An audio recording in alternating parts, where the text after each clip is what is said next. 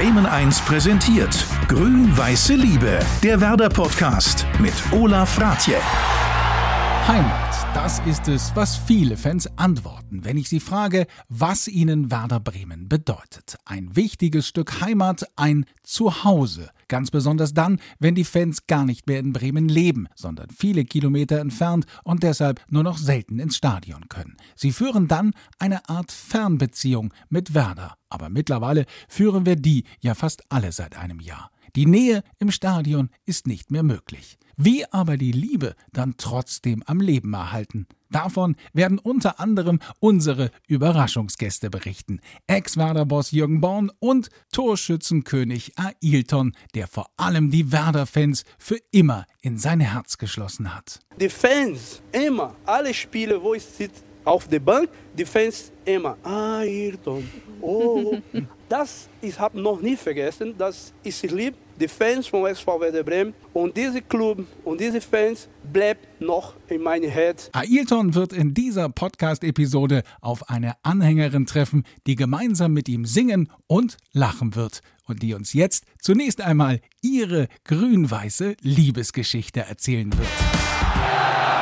Hallo, ich heiße Maria Alberts, bin 34 Jahre alt, bin gebürtige Bremerin, ein Viertelkind aber lebe seit fast sechs Jahren in Warschau. Da ist mein Platz im Stadion eher am großen Bogen der Weichsel denn der Weser. Wäre das für mich eigentlich immer ein kleines Stück zu Hause im Gepäck, egal wohin es mich gerade verschlägt. Hallo Maria, herzlich willkommen im menschenleeren Stadion. Hallo, vielen Dank für die Einladung. Ja, ich freue mich sehr, dass du uns heute von deiner grün-weißen Liebe erzählen wirst, denn du erlebst seit Jahren, was die meisten von uns ja erst seit einem Jahr erleben, nämlich der Stadionbesuch ist nicht möglich, also quasi Werder als Fernbeziehung. Wie geht das? Oh ja, oh Gott, ähm, es ist schwierig. Ähm, weil einem tatsächlich dann natürlich immer diese Stimmung im Stadion fehlt, beziehungsweise die Stimmung, wenn man umgeben ist von einem äh, grün-weißen Meer, das für ein und dieselbe Sache brennt. Ähm, man fühlt sich etwas einsam, aber man versucht aber natürlich den Kontakt dann doch irgendwie äh, zu halten ähm, und mitzubekommen, wie die Spiele laufen. Aktuell lebst du überwiegend in Warschau. Wie bleibst du denn da mit Werder in Kontakt? Äh, jetzt tatsächlich äh, schwierig, weil ich nach wie vor keine passende Kneipe gefunden habe, die natürlich, ja, die natürlich die Werder-Spiele irgendwie äh, bringen würde. Wenn, dann sind es Ausnahmen. Und bei diesen Ausnahmen bin ich dann auch meistens die Einzige, die da wirklich sich für Werder interessiert. Ähm, es läuft tatsächlich viel über die App, einfach über Ticker oder über Radio, dass ich damit dann zumindest so akustisch mitkriege, wie das Spiel gerade läuft. Und ansonsten sitzt man einsam und allein. Keiner versteht, weshalb man gerade geknickt ist oder sich freut. Obwohl das schon schwierig ist, oder? So, so eine Situation, weil das ist ja auch, so Fußball, das verbindet ja auch und gerade auch in diesen Emotionen, die du beschreibst, also diesen Jubel rauslassen oder halt auch, wenn, man, wenn Werder verliert zum Beispiel, diese Trauer und das musst du ja. alles ja alleine dann durchleiden. Ja, natürlich, äh, in den heutigen Zeiten hat natürlich jeder dann immer noch sein Smartphone daneben liegen ähm, und zumindest schickt man sich dann irgendwie mit denen, die da in Bremen sind, irgendwie Fotos hin und her oder Kommentare, aber das ist auf jeden Fall nicht so leicht. Das lustigste, beziehungsweise eigentlich auch schon fast das anstrengendste Spiel war das Relegationsspiel. Da saß ich äh, ganz allein ähm, in Warschau an der Weichsel am Fluss. Um mich herum ein paar Leute, die so die ersten Sonnenstrahlen da irgendwie noch genossen, beziehungsweise die letzten. Und ich starte auf mein kleines Handy. und ich glaube, um mich herum hörten sie nur ab und zu plötzlich irgendwie ein Quieken, ein Murren, ein Zusammenzucken und wunderten sich wahrscheinlich, ob sie langsam die Polizei rufen sollen oder was mit dieser Person dort passiert. Also ganz alleine? Ganz alleine. An der Weichsel?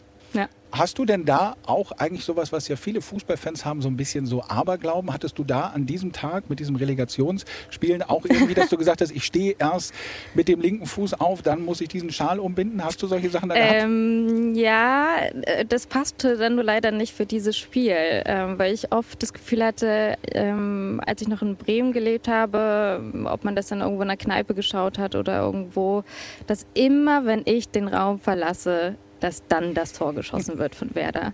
Ähm, am Fluss, dann eben an der Weichsel ging das schwierig. schwierig ja. Aber sie haben es trotzdem geschafft. Ja, weil du ja auch, ich glaube, du hast dich ja auch selber tituliert, deine Fankurve an der Weichsel war dann die? Die östlichste Ostkurve Werder Brems. Die, die Ost-Ost-Kurve. Also an der Weichsel hast du die Daumen gedrückt und es hat ja auch dann geklappt. Also mhm. Werder hat den Klassenerhalt geschafft, obwohl du nicht den Raum verlassen konntest. Also dieser Aberglaube, der kann dann auch in die Tonne. Wie hat denn eigentlich, du hast gesagt, du bist ein echtes Viertelkind, äh, was natürlich hier in Bremen der Stadtteil ist, der dem Weserstadion, der dem Stadion am nächsten ist. Wie hat denn da deine Leidenschaft für Werder überhaupt begonnen? Ich glaube, das ist irgendwie so qua Geburt irgendwie mit eingeschrieben, dass es natürlich nur diesen einen Verein gibt. ähm, letztlich war es dann so, dann ging das irgendwann los, so rund um 2000, dass dann Freunde gefragt haben, willst du mal mit zum Spiel oder wir schauen hier um die Ecke irgendwie zusammen, kommen dazu und dann ist man so dabei geblieben. Und sonst als Viertelkind, das Schöne ist ja auch immer, ähm, tatsächlich je nachdem wie der Wind steht, hören wir das zu Hause, was im Stadion gerade passiert ist, wo irgendwie das Tor gerade nicht geschossen wurde, wo es geschossen wurde. Und sonst auch sehr gern irgendwo, dass man sich sonst auch an den Deich setzt, wenn man gar nicht mal selber im Stadion war, sondern dann sozusagen ein paar Meter weiter einfach die Stimmung verfolgt. Das ist unglaublich schön. Ja, this ist Osterdeich. Du hast die ja auch wirklich denn mit deinen Freundinnen und Freunden direkt am Osterdeich sitzen verfolgt. Wie fühlt sich so ein Spiel zu verfolgen an? Also der Unterschied ist schwierig. Ich glaube, das ist tatsächlich, dass man ja trotzdem die große Gruppe der Menschen hört und den Jubel und trotzdem ist es aber irgendwie so ein ganz privater Kreis, mit dem man sich dann darüber freut, wenn man dann so zu viert, fünf dort sitzt. Und hört ihr denn das Spiel nebenbei noch beim ja. Radio oder ja. rätselt ja. ihr denn, was könnte dieses Geräusch aus Je dem nachdem, Stadion das bedeuten? war unterschiedlich. Ähm, aber manchmal hatten wir dann eben parallel eben das auch noch das, den, das Radio mit an. Ähm, und manchmal war es einfach so eben mal hören und erraten, für wen und was es jetzt war. Deine Leidenschaft für Werder hat begonnen Anfang der 2000er. Das war natürlich dann vor allem 2003, 2004 eine, eine sehr erfolgreiche mhm. Zeit mit dem Double. Das kann einen ja auch verwöhnen. Also wenn man damit beginnt, eine Werder-Leidenschaft, und man wird gleich Meister und Pokalsieger. Wie ist das denn jetzt überhaupt? Du hast eben schon gesagt, du musst die Spiele jetzt alleine gucken. Mhm. Und dann ist es ja auch nicht mehr ganz so erfolgreich wie damals. Was macht das mit dir? Bist du da jetzt häufiger geknickt? Ich muss sagen, ganz fies ist es vielleicht sogar besser, weil man sich dann nicht denkt, oh, dieses Spiel hätte ich gerne im Stadion mitbekommen ist fies, aber ähm, und ansonsten ist es tatsächlich so, äh, bei dem ersten Spiel auch, der Relegationsspiele, war ich irgendwie äh, grün-weiß gekleidet im Büro. Es hat natürlich niemand verstanden, weshalb äh, und weshalb ich dann da saß und irgendwie auch nicht so recht wusste nach dem 0-0 und wie das alles weitergehen soll. Das war ja, man in Warschau. Ja, man kann es dann eben nicht so richtig teilen, beziehungsweise wenn, dann muss man eben nach Hause irgendwie schreiben. oder bei jemandem durchrufen, der es versteht, weshalb man jetzt gerade ein bisschen schlechter gelaunt ist. Du hast jetzt gerade gesagt, dass du seit knapp 15 Jahren nicht mehr in Bremen lebst, aber hältst ja dann doch, egal wo du bist, die Werder-Fahne hoch, oder? Also überall ist denn, das, das Werder ist schon klar, dass man weiß, die kommt aus Bremen.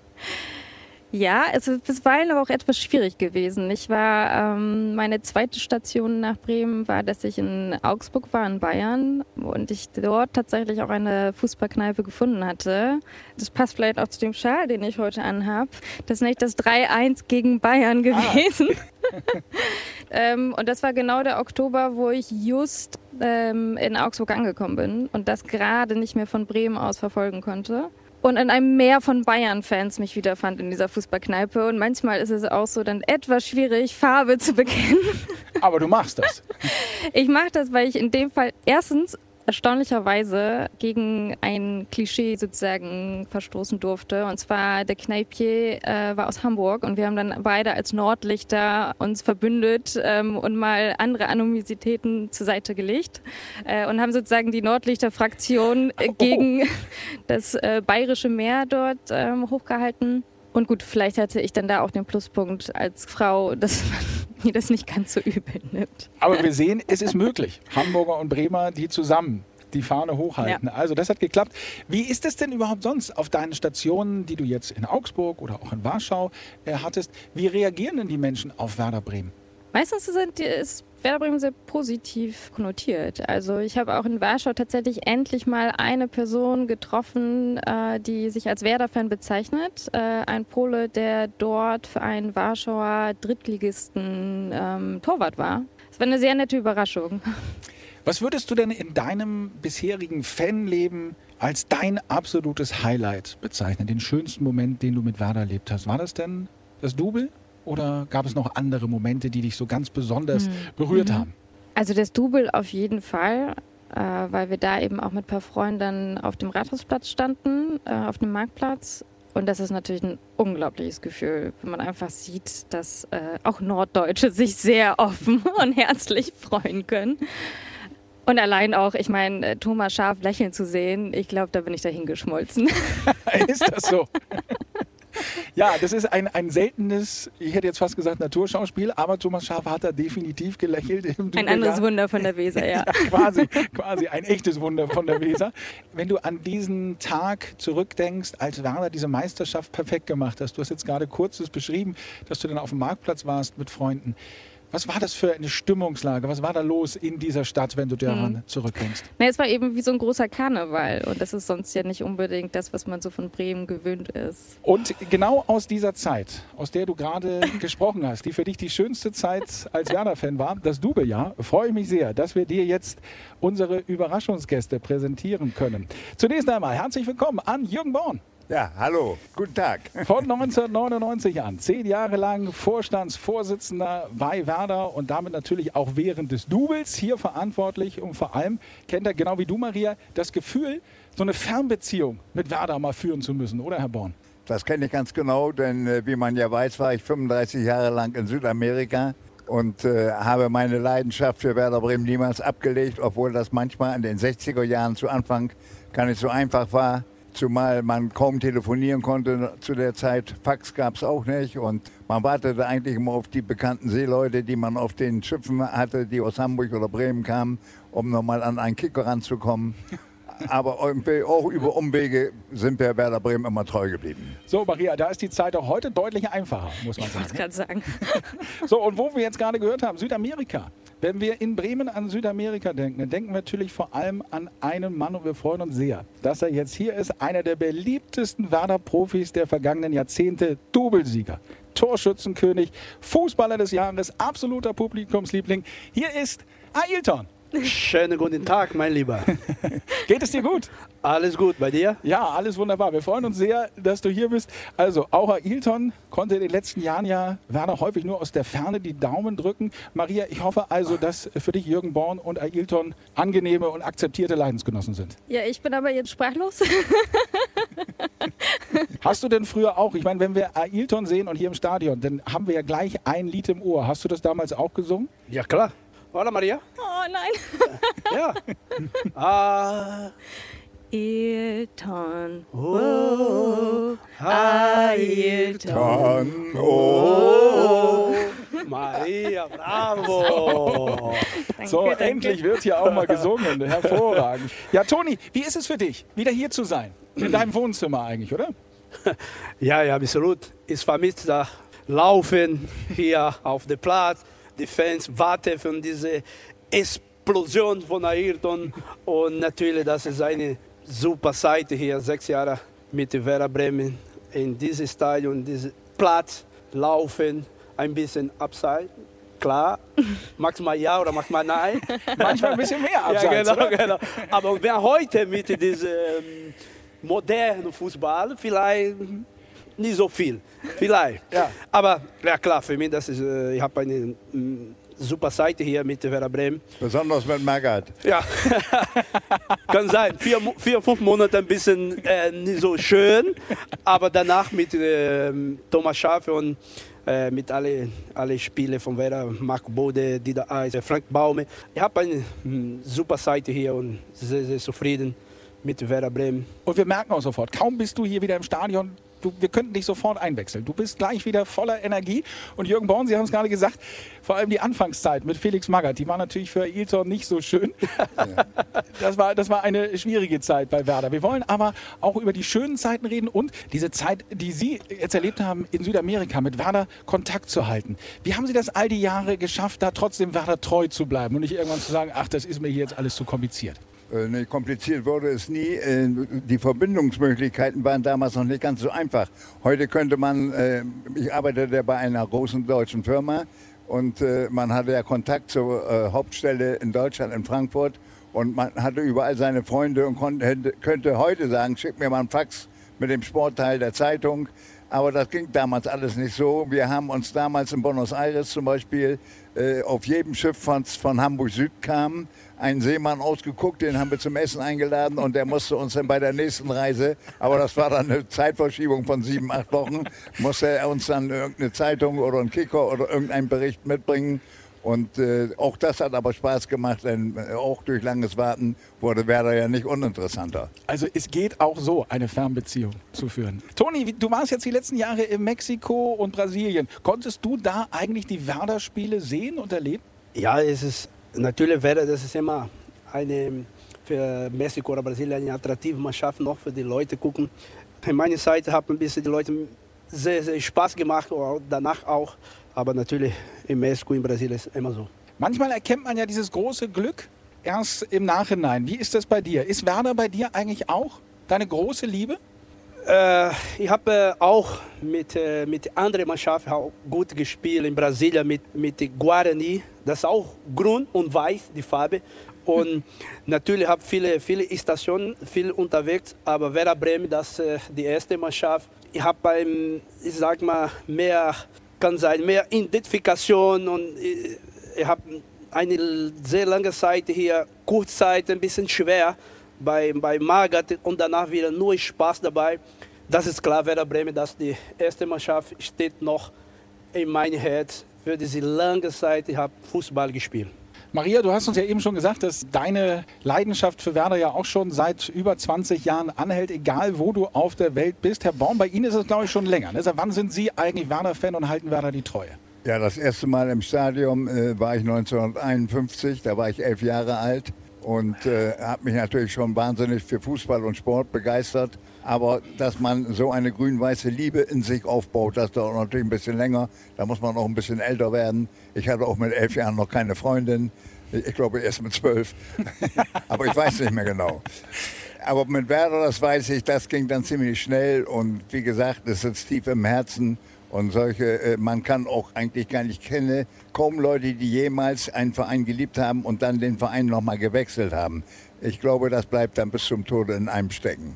Ja, Maria, das wäre jetzt, wär jetzt, die Frage an dich. Weil das ist ja, du, du, hast jetzt gesagt, du warst in Augsburg, du bist jetzt seit längerer Zeit, lebst du in Warschau. War da nie der Gedanke zu sagen, ach, ist doch eigentlich viel einfacher, wenn ich jetzt Fan vom FC Augsburg werde oder von Legia Warschau? Stand das nie zur Debatte? Nö. Warum nicht? Geht einfach nicht. Werder Bremen ist einfach Teil und ähm, egal wie sie spielen, ist und bleibt man einfach Fan. Einmal Werder Bremen, immer, immer Werder, Werder Bremen. Bremen. Ihr könnt ja nicht nur zusammen singen, ihr könnt ja auch noch zusammen sprechen. Das wird ja immer besser. Ich, auf, lass mich noch eine Kleinigkeit erzählen. Ja. Ich bin ja derjenige, der Ailton am längsten kennt. Ja. Und äh, eine kleine lustige Geschichte muss ich dabei mal eben loswerden, da komme ich nochmal auf Magat zurück. Irgendwann äh, hatte Magat ja nicht mehr so ganz großes Interesse an ihm. Und man bat mich mal zwischen Magat und äh, Ailton zu übersetzen und zu vermitteln. Und da sagte Magat, sag ihm mal, bei mir kann nur einer spielen, der richtig Deutsch kann. Und dann habe ich ihm das übersetzt und da hat er gesagt, dann sag du ihm mal, die sollen erstmal einen richtigen Lehrer holen. Ich kann bald Shakespeare übersetzen, ich weiß aber nicht, was Ecke und Elfmeter heißt. Das genau. Tolles Gesicht, schönes Gesicht.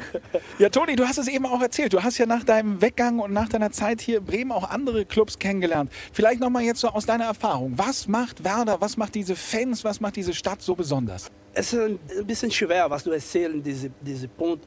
Werder Bremen oder Bremenstadt, es ist eine, was sagt man, das ist eine Familienstadt. Oder Werder Bremen ist ein Club und für eine Ausländer oder für eine Brasilianisch und wer nach, nach Bremen gekommen, das ist genau wie ein Zuhause, genau wie mein Zuhause in Brasilien, mit meiner kleinen Stadt, mit meiner Familie. Ich habe erste, erste Jahr hier in Bremen, vier Monate oder fünf Monate, habe ein bisschen schwer. Das ist klar. Ist, äh, von, von Mexiko nach Deutschland, keine spricht Deutsch, das ist ein bisschen kalt, das ist andere Mentalität.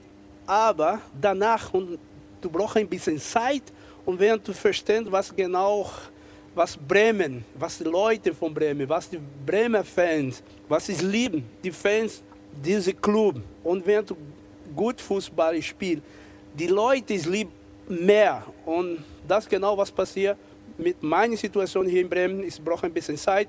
Diese Felix Magath vorbei, danach Ayrton mit Spaß, mit, ähm, was sagt man, mit meinem Herz auf dem Platz und auch mit Fans auch zusammen hinter mir immer helfen.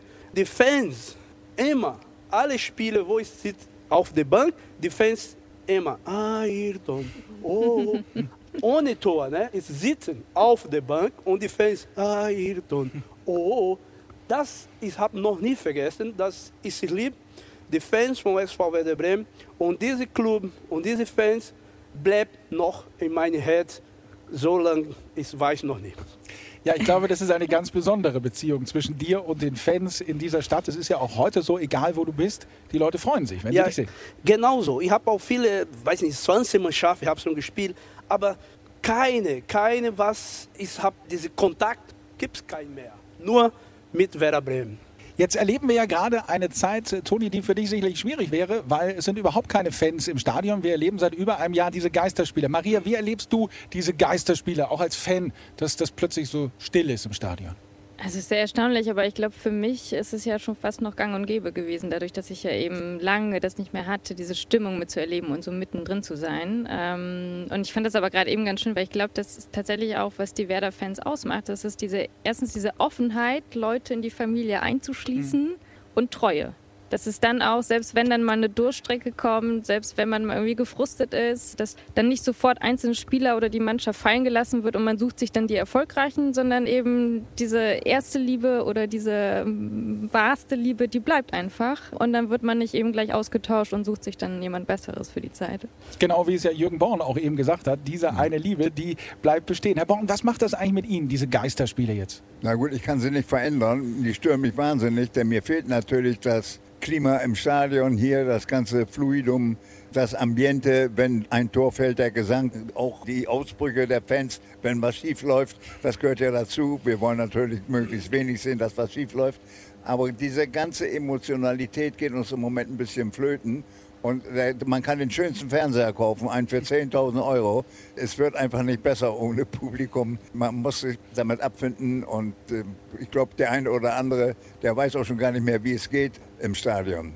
Toni, du wusstest immer, wie es hier im Stadion geht. Wie ist dieses Gefühl, du schießt den Ball ins Netz und das Stadion explodiert? Wie fühlt sich das an?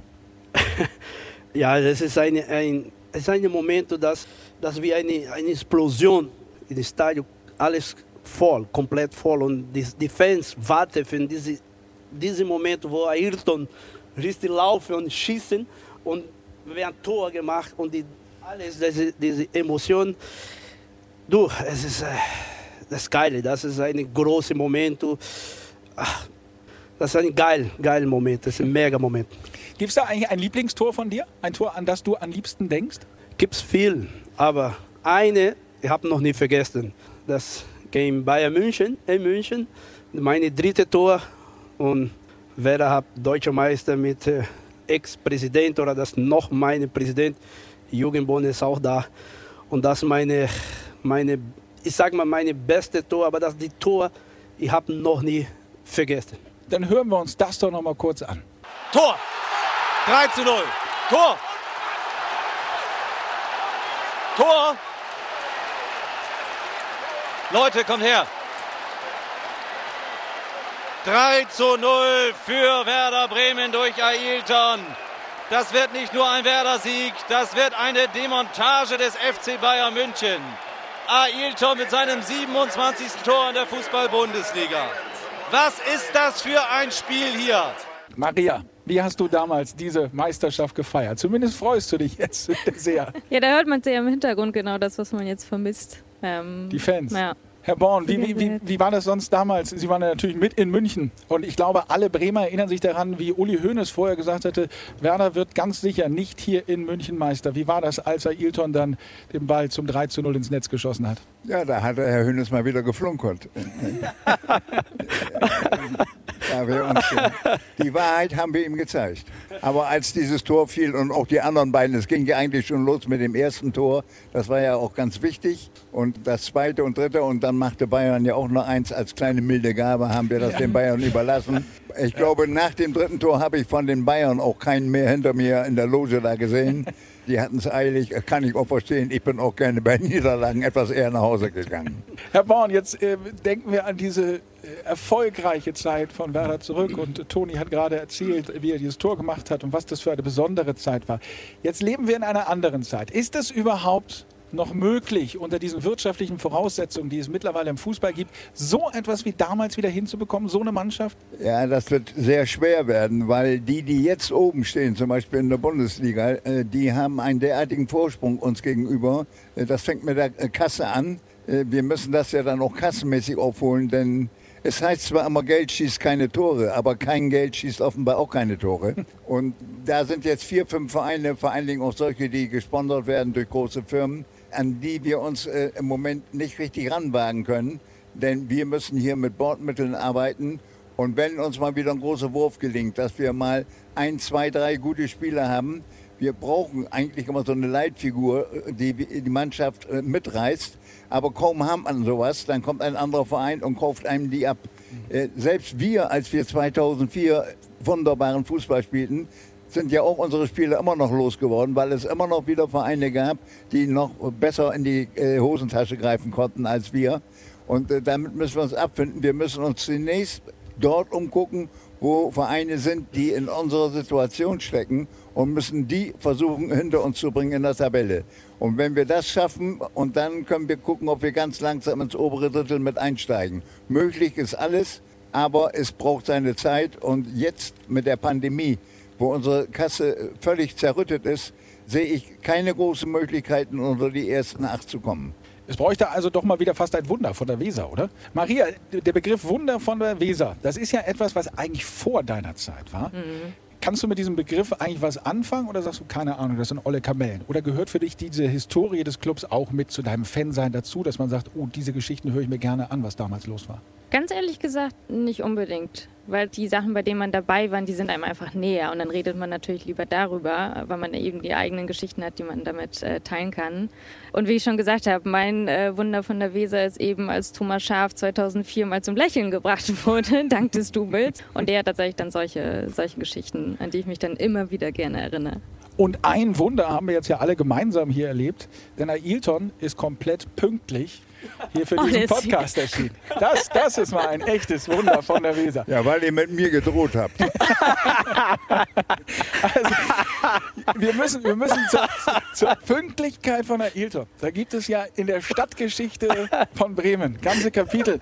Der Jürgen Born, vielleicht können Sie mal ganz kurz die berühmteste erzählen. Und da geht es um eine Taxifahrt nach Norderney. Stimmt das eigentlich alles so? Ailton kam, glaube ich, zu spät aus dem Heimaturlaub und ist angeblich wirklich mit dem Taxi dann nach Norderney gefahren. Stimmt das? Ja, das ist richtig. Den Taxifahrer habe ich sogar neulich noch mal getroffen. Offenbar ist sogar die Taxirechnung immer noch offen. Aber ich habe noch mal den Zahlungstermin etwas rausgeschoben.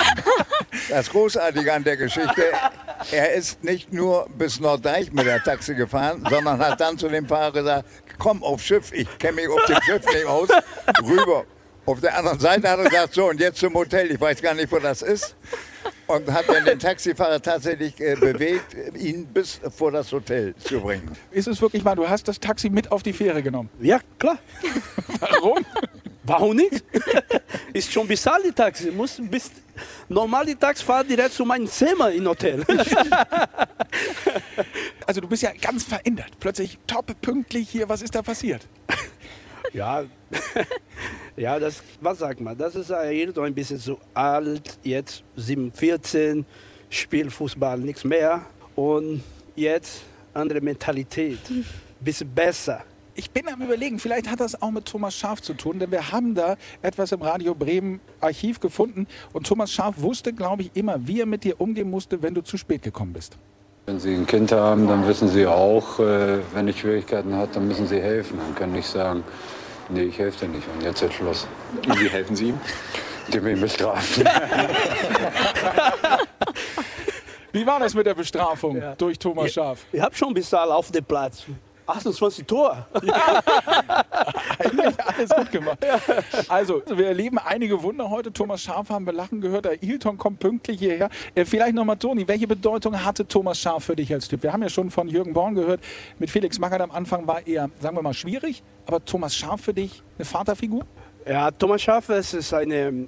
In Bremen habe viele Personen hab eine gute Häfen nach Felix Magath.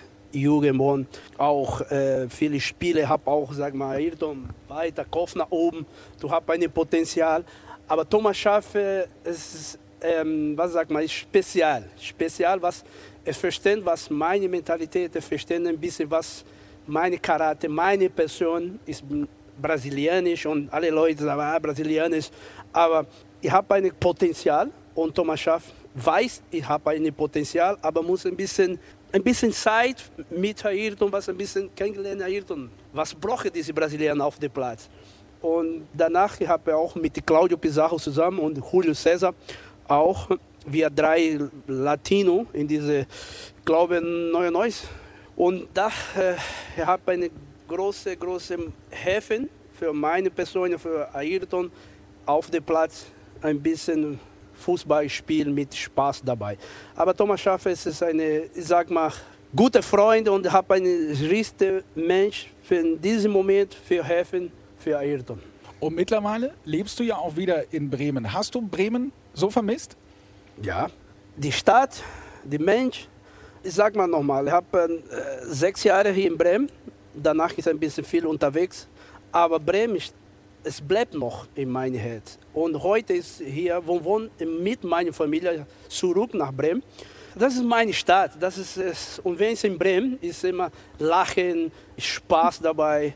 Und das ist mein Zuhause. Das ist mein Zuhause. Das ist hier auch meine Familie. Jetzt ist ich sehr zufrieden in Bremen mit meiner Familie. Meine Kinder sind in der Schule und alles läuft sehr gut. Und ja, das ist äh, das ist meine Stadt. Lass mich noch mal eben ja. einen kleinen Verbindungsstrick ziehen. Und zwar noch mal zu dem Duo Thomas Schaf und Ailton. Berühmte Geschichte. Ailton war oben auf dem Zimmer am Tag vorm Spiel und es wurde etwas später und um elf, halb zwölf hat er noch mal wahnsinnigen Kohldampf und ruft in der Küche an und sagt, hier Ailton, aber bitte nichts Thomas Schaf sagen, aber bring, bring noch mal einen Hamburger hoch. So, er wartet 25 Minuten, es klopft an der Tür, er macht die Tür auf, die Überraschung ist groß, Thomas Schaaf steht da mit dem Tablett. Und was hast du denn gemacht? Dankeschön. Und Trinkgeld gegeben hoffentlich.